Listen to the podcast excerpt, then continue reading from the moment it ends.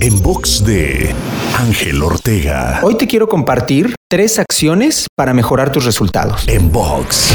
En una dinámica, los trece mejores vendedores de un equipo de alto rendimiento en ventas llegaron a la conclusión de que las tres acciones que los habían llevado a tener resultados extraordinarios eran las siguientes. Número uno, acción intencionada constante. Número dos, subir los estándares. Y número tres, disciplina. Si alguien ya lo experimentó y le funcionó, ¿crees que valdría la pena intentarlo tú en tu vida? Te invito a seguirme en Twitter, Facebook, Instagram y TikTok. Me encuentras como arroba AngelTeInspira. En box de Ángel Ortega. En box.